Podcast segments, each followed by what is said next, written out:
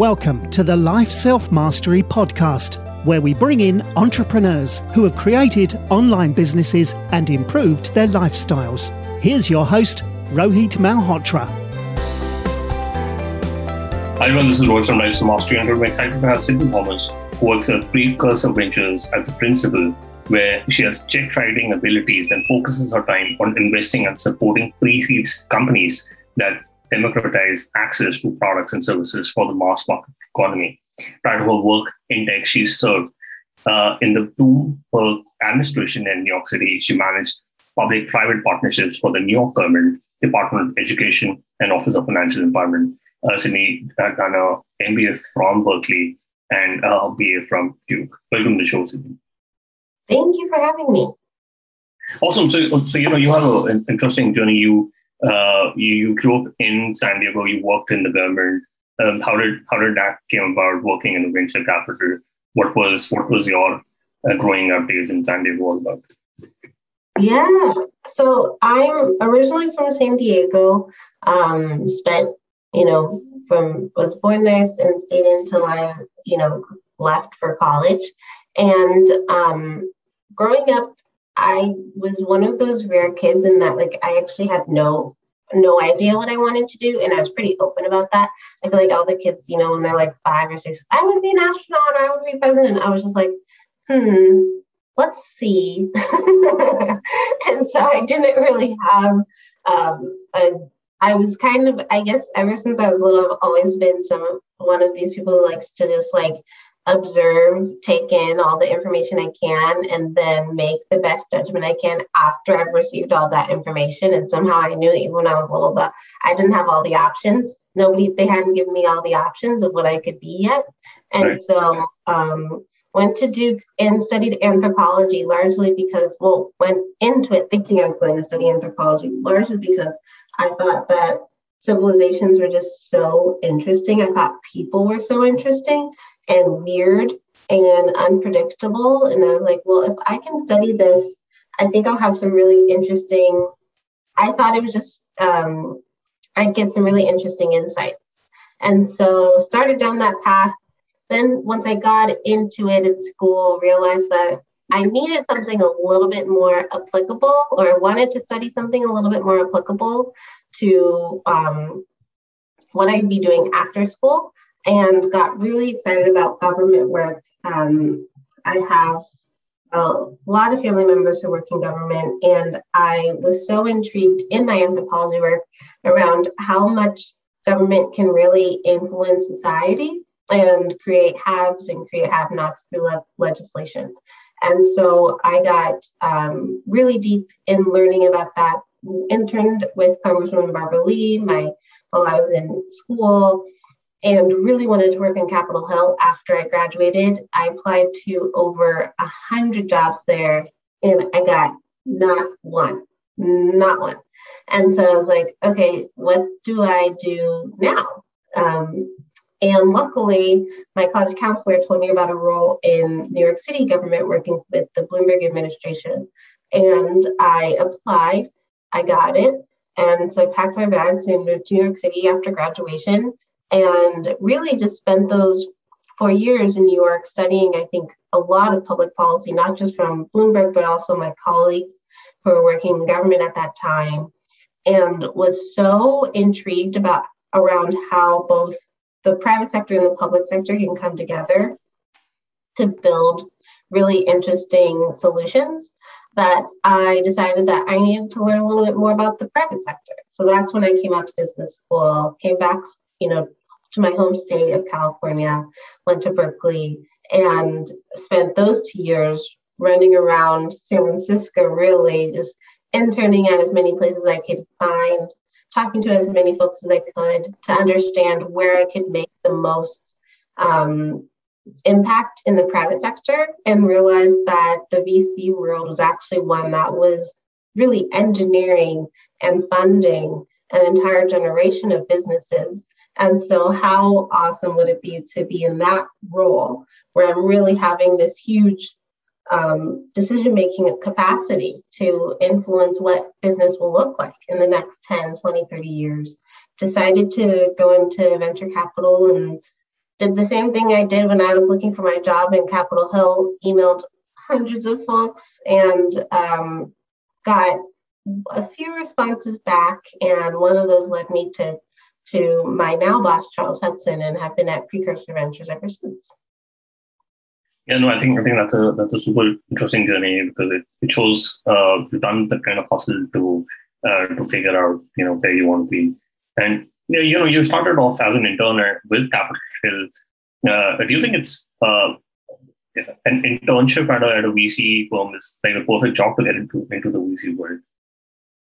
I think that being an intern at uh, um, intern using an internet as a on the Capitol Hill be, to as a, like a prerequisite. Yes, thank you. You read my blog post. I really liked. It was like a really cool, um, kind of like putting those two things together for myself when I reflected on the work that I did when I was an intern on Capitol Hill. I realized right. that you know so much of what I was doing there was um, responding to lots and lots of people. You know, like Congressman Barbara Lee represents pretty much all of the East Bay. So hundreds of people, no, hundreds of thousands of people.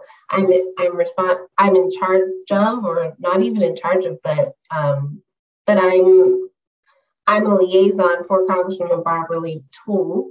And in addition to that, you know, the issues that they're asking me are not easy answers. They're not easy questions. They're asking me really intense questions like, what's going to happen with healthcare? What's going to happen with you know, this legislation that's coming down the pike. And they, so I didn't have any really easy answers either.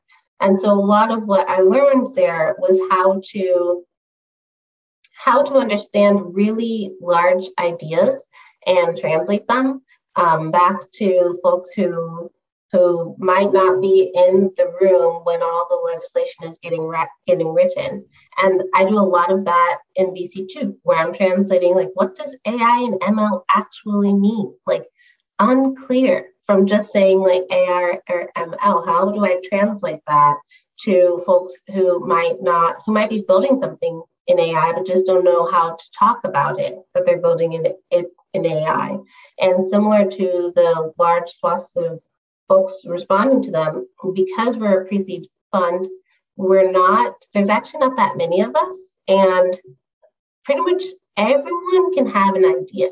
And so we get inbound from pretty much everyone who's had an idea and wants to talk to us about it. So that means hundreds of emails a week that i have to process and um, I think the, the large part too, though, that I picked up from being an intern in Capitol Hill too, is that just, just like focusing on the long game is such an important piece of this puzzle of being a VC. A lot, and it was the same in DC. Like when you get there, you might have a law that you want written tomorrow. It'll it may be written in five years from then, maybe okay. probably like ten years.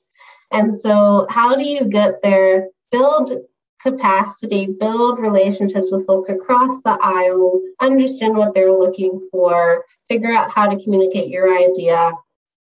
And it's so much like that in the VC world where we're working with companies that are, you know, pre-seed when we meet them. And so their ability to really influence a large swath of society is probably 10 years from when we meet them because they'll need additional funding, they'll need to grow, they'll need additional people on the team. And so it's a really similar, um, I feel like I, I picked up some really awesome tools when I was on, on the Hill that I still use today.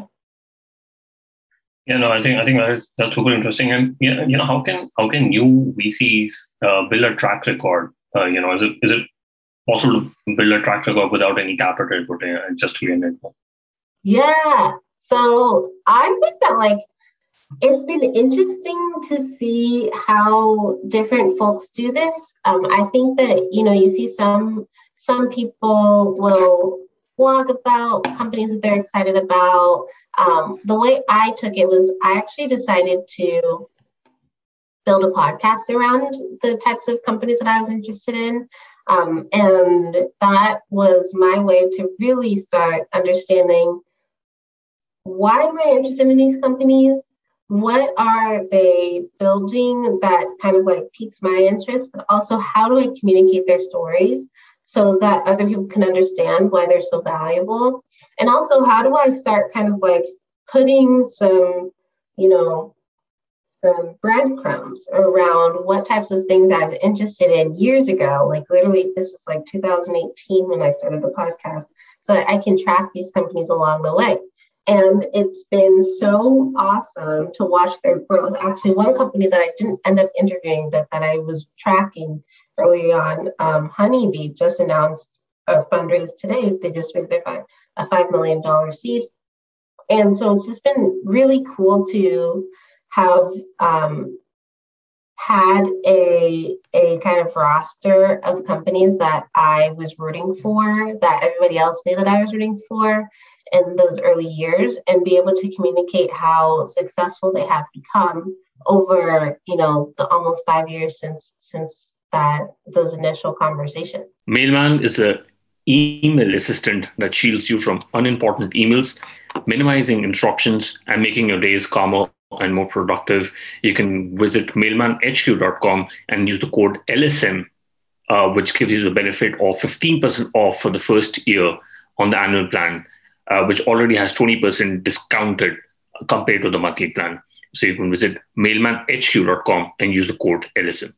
And uh, when it came to the podcast, were you also inviting the founders of the companies, or were you just talking about the thesis of, uh, you know, what the company is all about?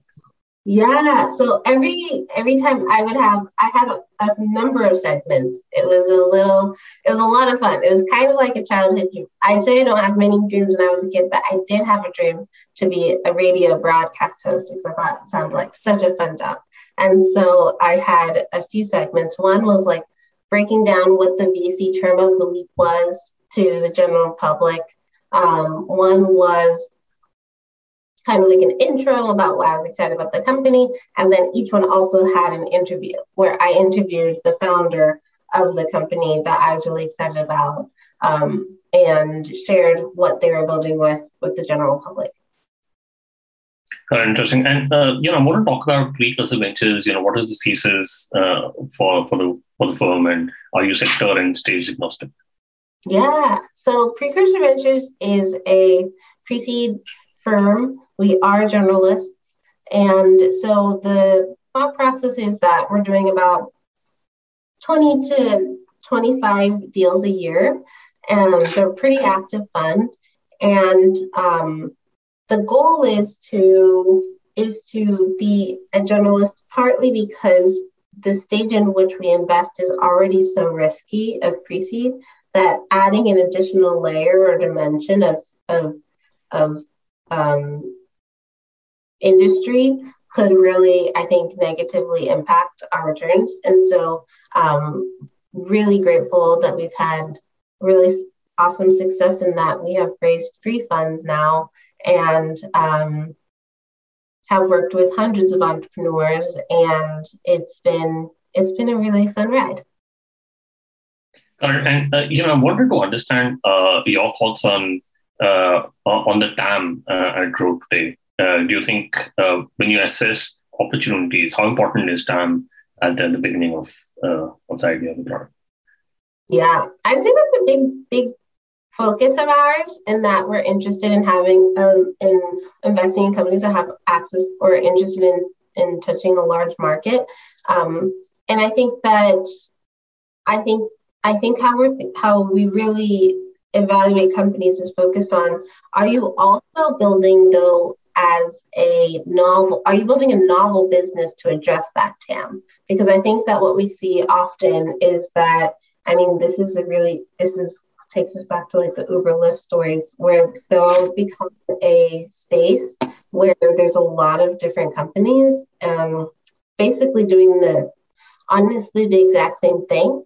And so the only differentiation is oftentimes price, which just means that or marketing, which just means that then the founders are investing a lot of money into marketing. And what we want to see the founders invest more on is, you know, the product and their people and all these other pieces. And so what we're really excited about are companies that are attacking more more novel industries um, so that they have a little bit more room to grow, to pivot, to bounce up against things, and they're not kind of like every day worried about you know the person who's running the tr- the running on the track right next to them and how might they beat them out on the Google AdWords for the day. Uh, interesting. And, uh, uh, you know, when, when, it comes to early stage investments, when do you look at uh, unit economics and when do you think is the right time for a for an investor to to focus on unit economics? Um, I think that, you know, for us, usually a pre-seed, there's so much up in the air still because literally when we when, when we talk about pre-seed, it really is idea stage. And so there usually is not a fully baked product yet. There's usually no revenue. There are no unit economics. or they're on like some sort of Excel spreadsheet that's basically just a made up hypothesis. And okay. so I think for us, we expect that they'll really start nailing that down once they get to the seed round. And so, seed to Series A is a time where they can build out strong unit economics and build out, I think, a really, really strong product market fit. But the pre seed to seed is really like how do they get to launch? How do they demonstrate that there's demand for this product? How do they dem- how do they demonstrate that there's there's potential? I feel like that's really what we're measuring at the seed. And that I won't say thank you to economics. It really is this refinement of of the marketing strategy of the product you know configuration of maybe it's the packaging if it's an e-commerce product and so it's a lot more of this tinkering that i think happens um, post launch and once you have the product in market and you actually understand what's working and what's not which is um, you know not pre-seed and uh, when it comes to investments, you know, uh, you talked about it's, it's more more like a generalized fund, but what is the right level of diversification for precursor ventures? Um, I would say that it's hard to it's hard to really put a foot in a line in the sand because we have such a wide range of companies in that we have a cargo drone company, we have, you know, B2B fintech companies, we have um, e-commerce companies. And so I'd say that we're, we're, there are some things that we don't look at, which are companies that are largely, um, if you're selling into school systems, we generally don't invest in those companies. If you're um, building like a very, very, very um, capex intensive product. The cargo drone company was really kind of like our one shot there. We don't do much of that. Um, if you're building in biotech, we do that every now and then, but very rarely. And so I'd say that, you know, most rules have an exception every here and there. Um, but we generally, I'd say also, we don't do a lot of crypto investing. Um, so I'd say we there are some things we generally don't look at, but I'd say there's very few things where there's like a hard line in the sand where we would never ever take a look at it. It. And uh, you know, as I understand that Precursor Ventures uh, uh, has a solo GP uh, with Charles uh, Hudson. How how do you approach decision making uh, when you're looking at uh, your investment decisions? Um, how does the decision making happen with Precursor Ventures? Yeah, it's a good question. I feel like most funds are a little bit of a black box here. And I'd say that um, that's part of the reason why I think Charles was so excited to have this solo GP model and that there's less of a, um, when a founder's coming to us, there's less um, confusion around how how to get into the portfolio. It, us- it really is how do you get a yes from Charles? I'd say that I have um, decision making capacity as well, but just for a small, small, tiny fraction of the fund, Charles is really the decision maker for the vast majority of it. And so um, most decisions route through him. Today, I have an interesting stat for you. Did you know that the founder of Beautiful Lives increased the social media presence by 10x, they managed to publish consistently and effortlessly using a robust social media management tool called Social Pilot. Social Pilot is a cost effective social media tool that helps businesses scale their social media marketing efforts. Use lifeselfmastery.com slash social pilot to get a 14 day free trial. Correct. And uh, uh, uh, you know, Cindy, you've also been part of Kauffman Fellows, uh, and uh, you know, I happened to look at the blog post that you wrote. Uh, very interesting insight, especially for for budding VCs who want to get into uh, Kauffman. But um, yeah, how how was your experience at Kauffman Fellows, and you know, would you recommend you know VCs to to to look into Kauffman Fellow, being a Kauffman Fellow? Yeah, I've enjoyed it a lot. I think that it's been a really cool opportunity for me to um, to build um, stronger relationships with some other VCs that where I feel like um, because there's so much they're so focused on really a cohort mentality and small group discussion, you're able to build and this Kauffman confidential promise that they have where everything that's said in Kauffman can't be said outside of Kauffman. I think they've put up some really interesting structures around the interactions with other cop Kauffman Fellows where you feel like you can really let your guard down, I think, in ways that is not always the case in other programs. And so um, I really enjoyed it. And I think I would definitely recommend it to anybody who is looking to build some deeper relationships with their colleagues in venture and um, also looking to just, you know, I think get challenged on different ideas. And I think um, explore how they're they're approaching their own goals. I think that's another piece of Kauffman where that's been really cool, where they really help you think through what are your how do you want to think about your long-term goals in this business, which I think is um, really helpful. No, I don't feel like I've ever been in a program before that just kind of sat me down and said, "Okay, what? So let's have let's get to your goals here. and Let's figure out how we actually accomplish them. Even business school is much more focused on let's just get you a job and then get out you can start paying us your loans back and also can start don- donating back to us. Same with undergrad, but this is a very unique situation where it is much more focused on, you know, how do we really support you and what you want to do. Interesting. And is, is Kauffman Fellows a full time uh, uh, you know endeavor or something you could do uh, along with your job? It's something you do along with your job. It's really like a um, you know, you meet I think once a quarter in person with your class, and in between that, you have a monthly call with your cohort. Um, but yeah, definitely is something you do alongside your your full time job. Correct. And you know, I want to uh, talk more about hiring, especially for for you know founders listening uh, to this podcast. Uh, you know, what what are some of the some of the biggest challenges founders face uh, when it comes to uh, you know hiring uh, high quality um, high quality people for for the company? And, you know, how should they address it?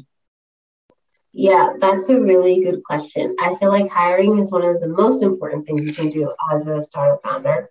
Um, one of the things that I've seen really, um, one of the things that I've seen done well is basically, uh, you know, how there's this ABC, like always be closing for founders, for sales more generally. I feel like that's the same thing with hiring, where it's like always be meeting new people who might be interested in your company, who might be helpful to your company, who you might want to work with one day, and starting to create this really long roster list of folks who you'd like to work with you. And so then when you have, you know, when you have that actual need, you know of somebody who could be a great person for that role. And so I think that, um, especially in the early days, there's uh, I'd say what I see works really well is this constant kind of interest in outreach to people who might be useful for your business in terms of you know with hopes of one day closing them as a candidate um, because i think that bec- when you find when you realize you need someone especially early stage you probably need them like two weeks ago. and right, so right. the hiring process, right? So the hiring process is usually has to be pretty accelerated. If you constantly have a roster of folks who are you're cultivating for these roles, um, you can make that that hiring process much faster. It. And um, uh, uh, you know, it's been uh, uh, you know, COVID has been an inflection point last year, but there have been a lot of entrepreneurs and VCs who moved to, to different cities, especially you know places like uh, Miami and other cities. Do you think there's going to be an exodus of investors and entrepreneurs who will move away from big cities, or do you think after you know COVID restrictions, I mean, once it goes away, people are going to come back to bigger cities, and that's where most most of the networks network effect happens, especially in Silicon Valley and the bigger cities. Um, I think that's a great question what I've seen happen with my friends is it's not really hasn't been really like a because of COVID. I want to move to you know Tucson, Arizona. It's really been like actually my parents are in Chicago. They're getting older. I've been wanting to move there for a while now, and I really just saw this place, San Francisco or Oakland or wherever, as a stint anyway this is now's the time. And so what I've seen is actually this acceleration of, of goals to move somewhere else um, instead of this kind of like epiphany because of COVID that I have decided to move to this far away place forever and ever and ever. And so I think that it's really just um, going to be constantly driven by the interests of, of the people who are who uh, interests of people more generally. I think it's a really personal decision deciding to move, and um, I think that that's something that I've seen a lot of my friends struggle with, and it's largely motivated by family. Yeah. Correct. And uh, you know, if uh, uh, you know you would want to give an advice to a new founder to start a company, you know, where should they start a company? Uh, do you think some of the biggest unicorns can come out of smaller cities as well? For sure. I think that wherever you are, you can build a business. There's no limit. And I think that's been um, the cool thing about folks hopping on Zoom right now. I just feel like people are more open to taking calls on Zoom. People are more open to, um, you know, meeting, not having to do a first meeting in person. I'm talking from a VC perspective, and then you know, close the deal in person. I think VCs are still very much closing deals on Zoom, and I see that as um, something that is going to continue going forward. And so I'd say, really, wherever you think you can do your best work is where you should start your company. Oh, interesting. And uh, you know, you've been uh, uh, a success story, uh, especially in the in the VC world. But what can be done to to support you know women uh, emerging managers in the VC world so that you have more uh, diversity, especially when it comes to startups and, and the VC community? Yeah. I think one of them, one of the things, you know, actually one of my founders said this recently, and it was so cool to hear him say this. He was like, actually, I've realized that there's a lot of groupthink on my team, and I need to hire someone different because this is not helpful. I need to start pushing, you know, the boundaries. I need to start thinking about things in a different way. And I think that if more people thought like that, we'd be in a better place. Where it's like, actually, there's too many people of the same here. How do I switch it up? Because I think that that's one of the superpowers of of the United States. Is that's the whole point. Is there's so many different people here, and so if you're not taking advantage of that, you know, cross pollination that can happen, you're doing yourself a disservice. And so I think that recognition of this isn't really helpful for anyone but you is, I think, a perspective that um, more folks could explore. And um, uh, you know, you you've been uh, quite active on uh, on blogging. Uh, you also, you know, you're a fellow podcaster and you also uh, have, uh, have your own uh, Substack newsletter. Uh, you know, how do you use uh, your blog and podcast to, to voice and how do you find the time to you know put out the content and educate uh, as well as you know be be part of VC? Oh my gosh, that's such a great question. I don't know. I've been working on actually. I had I've been experimenting with different um, support around executive assistants, and so I am just now about to start a new executive assistant um, program. But what I've been trying to do really, especially in this month, actually, it's something about September. I'm a Virgo, and so it's my it's my birthday season. Is um, really reflect on how much I can leverage additional help when I need it instead of trying to do everything by myself. It's just not useful that way. And so I'm trying to do a better job at documenting every single little step that I do and sharing that with folks so that I can help figure out how to plug people in to my workflow so that I can get additional help. Because I think that when I first got into venture, I mean, I did all of it by myself largely because I didn't know any better. and so I just kind of like trenched through the waters. And now I'm like, oh, actually, and I think part of it too was like I needed to figure out what processes I even liked and what technologies even like, were out there. And so now I feel like that I've seen um, and experimented with so many things from you know building Zaps and Zapier to like Notion to Superhuman to Airtable, Evernote. Like I have so many different technologies that I use to help me now that I think um, what I'm realizing is I need to do better at plugging other people in into those workflows. Got it. And um, you know, I've been trying to increase my uh, email following on my um, newsletters and uh, and uh, you know Substack. Any uh, any advice for me on how to how do I increase the following and uh, you know what should what should you know founders and investors talk more about on the on the Substack uh, or on the newsletters? Oh, that's a good question. Um, that's a really good question. I think conversations that I would like to have um, more of are conversations around um, not necessarily failure, but I feel like there's a lot of these conversations around if you want to do this, then if you just do these five things, then it'll all be great. And it's just kind of like, no, that's not how this works. This is not how this works. And so these conversations around like, actually, you know, this is really messy and i wasn't and i think that's the five things is both a, you know it's a product because consumers like clarity just as much as i think producers like creating the clarity it's like we don't like kind of the messy middle.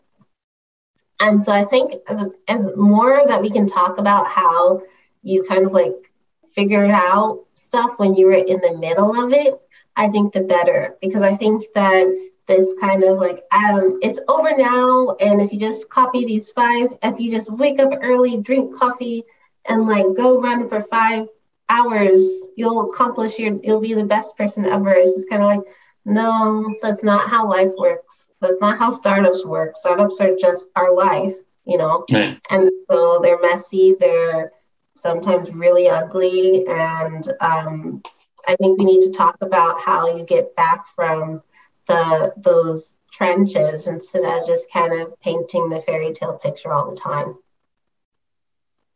Very interesting. And um, you know, Sally, I quickly want to do the top three. What's your favorite business book? Yeah, my favorite business book is probably um, Dare to Lead by Brene Brown. I think kind of to that point of the mess middle, it's like this understanding of how important it is to talk about your own vulnerability, to be vulnerable with other people, to share things when they're really not great. And this is something I struggle with too. I think everybody struggles with it. That's why you don't see as much of it. It's like that's actually what leadership looks like when you're talking about those uncomfortable moments instead of trying to do the, you know, bow on everything all the time. We'll, we'll put that in the show notes. And uh, you know, if you could go back in time when you started your uh, your career in the venture capital industry, what is one thing you would have focused on or done anything differently? Hmm. I think that um, I might have gone with the flow a little bit more. I'm very A, and I think at the beginning too, I was just like, oh my gosh, like all of these things must be done in this order, or else I'm a failure, or you know, like if I haven't done this by this time, then it's the what have I even accomplished? And it's just kind of like all of these kind of like hurdles I was putting on my road for no good reason except I um, almost needed them to to prove it to myself that I could do something. And so I think even like lowering the bar just for myself to myself around what I all of those things, I think um, could have saved me some really stressed out nights. And uh, do you have any favorite online tools? Example, Gmail, Slack, Zoom. Oh, my favorite technology is definitely Airtable. I love Airtable. I think it's the coolest. I was actually just teaching our our analyst about something in it today, like because we're um, you can do. They have all, all these different apps integrated into Airtable, which then allows you to just do so many more things around like emailing people directly from Airtable, um, tracking things down directly from Airtable. It's just it's like, I mean, it really does feel like a jack slash Jill of all trades of the technology. I'm really grateful to use it all the time. Uh, yeah, no, absolutely. I think Airtable is one of the one of the most efficient uh, online products, and we'll hopefully put out in the show in, in the show notes. Uh, now, Cindy, what is what is the best way people can reach out to you and know more about your uh, about your blog, podcast, and previous ventures? Yeah, you can always find me at Sydney at precursorvc.com. That's probably the easiest way to reach me. Um, I'm I'm not really on Twitter that often, but I'm Sydney Page 10 on Twitter if you want to check out my um, tweets. I try to share out all of my writing um, there. So yeah, probably those two places. All right. Yeah, yeah, we'll put that in the show notes. Uh, Sydney, thank you so much for taking time speaking to us. I really enjoyed my conversation with you. Oh, me too. Thanks for having me. This was really nice. Thanks for listening to the Life Self Mastery podcast, where we teach you how to start and grow your online business. For more information, visit Rohit's blog at www.lifeselfmastery.com.